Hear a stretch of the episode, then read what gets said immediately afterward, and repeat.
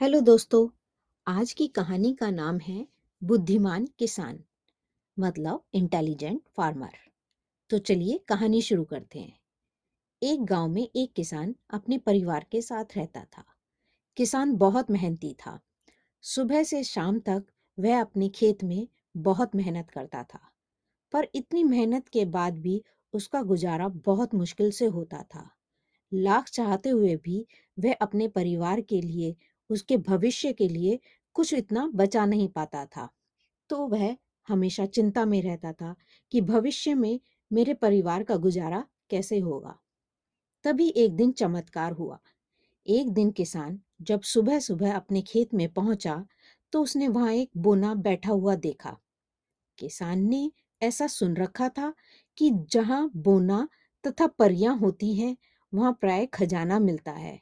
बोने को देखकर किसान को लगा कि शायद मेरे खेत में भी खजाना गड़ा हुआ हो सकता है।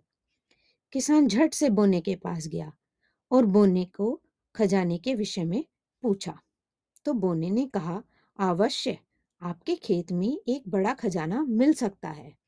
किसान खुश हो गया। उसने कहा तो फिर वह सारा खजाना मेरा है, क्योंकि मैं इस खेत का मालिक हूँ। क्या तुम बता सकते हो कि खजाना कहाँ है?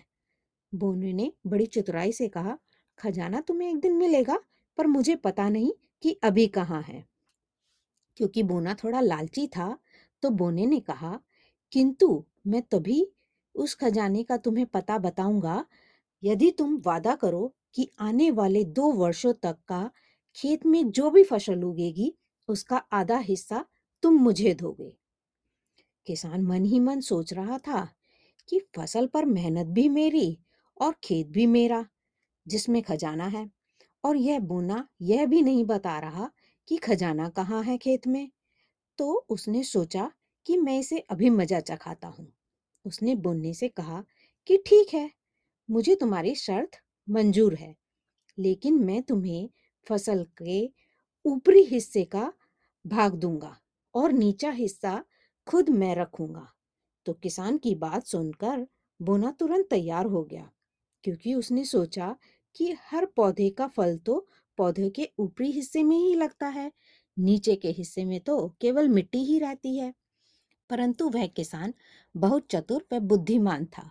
उसने मन ही मन ठान लिया था कि वह बोने से ऐसा समझौता करेगा कि बोने के हिस्से में कुछ भी नहीं आ सकेगा। इसलिए उसने दो वर्षों तक अपने खेत में आलू की फ़सल उगाई। और एक दिन आलू ज़मीन में से निकालते हुए उसे एक सोने से भरा हुआ घड़ा भी मिल गया। यह देखकर किसान बहुत खुश हो गया कि वह अब अपने परिवार का भविष्य बना सकता है और पूरी ज़िंदगी उनकी अच्छे से कट सकती है। फिर एक दिन बोना अपना हिस्सा लेने के लिए खेत में आया। बोने ने फ़सल को देखा तो वह निराश हो गया क्योंकि फ़सल के ऊपरी हिस्से में तो कुछ था ही नहीं। आलू तो ज़मीन के अंदर थे। वह समझ गया कि किसान उसे मूर्ख बना रहा है, लेकिन उसे पता था कि वह भी किसान से चलाकी से कुछ लेना चाह रहा था बस। फिर वह बोना वहाँ से दुखी होकर चला गया। किसान अपनी सफलता को देखकर बहुत खुश हो रहा था। फिर बिना समय गवाए वह तुरंत ही खेत से सारा धन, सोना लेकर अपने घर की ओर चल पड़ा। तो देखा बच्चों, किसान की बुद्धिमानी से उसे उसकी फ़सल भी मिल गई और सोना भी। तो इस कहानी के कुछ मुश्किल शब्दों को इंग्लिश में समझते हैं, जैसे बुद्धिमान, इंटेलिजेंट, किसान, फार्मर, बोना, ड्वार्फ, खेत, फार्म, खजाना, ट्रेजर, आलू, पटैटो, फ़सल, हार्वेस्ट, भविष्य, फ्यूचर हिस्सा पार्ट तो चलिए बच्चों फिर मिलते हैं एक नई कहानी के साथ।